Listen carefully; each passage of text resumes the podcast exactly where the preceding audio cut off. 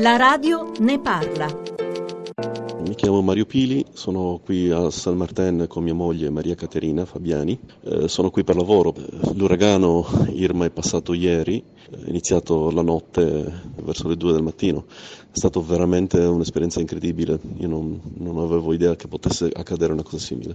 Casa mia, che era una casa in muratura con finestre antiuragano, è stata distrutta praticamente perché le finestre si sono sfondate. Noi ci siamo barricati con mia moglie in camera da letto, eh, mettendo contro la porta i mobili in modo da evitare che il vento sfondasse anche la porta. Un vento talmente potente che ha sradicato tutto, alberi e, e qualsiasi appendice alle case è stata totalmente sradicata. Eh, il mare è arrivato sino a, a, a, agli appartamenti, in sostanza. Eh, l'isola è in condizioni terribili. Penso che almeno un 40% delle costruzioni sia andata, distrutta. Veramente sembra che sia passata una ruspa che abbia fatto fuori tutto. Eh, abbiamo chiesto negli alberghi un alloggio, una camera per passare la notte, non è possibile, non, tutto occupato, molti alberghi hanno perso anche la loro capacità perché sono stati anche loro colpiti in maniera notevole.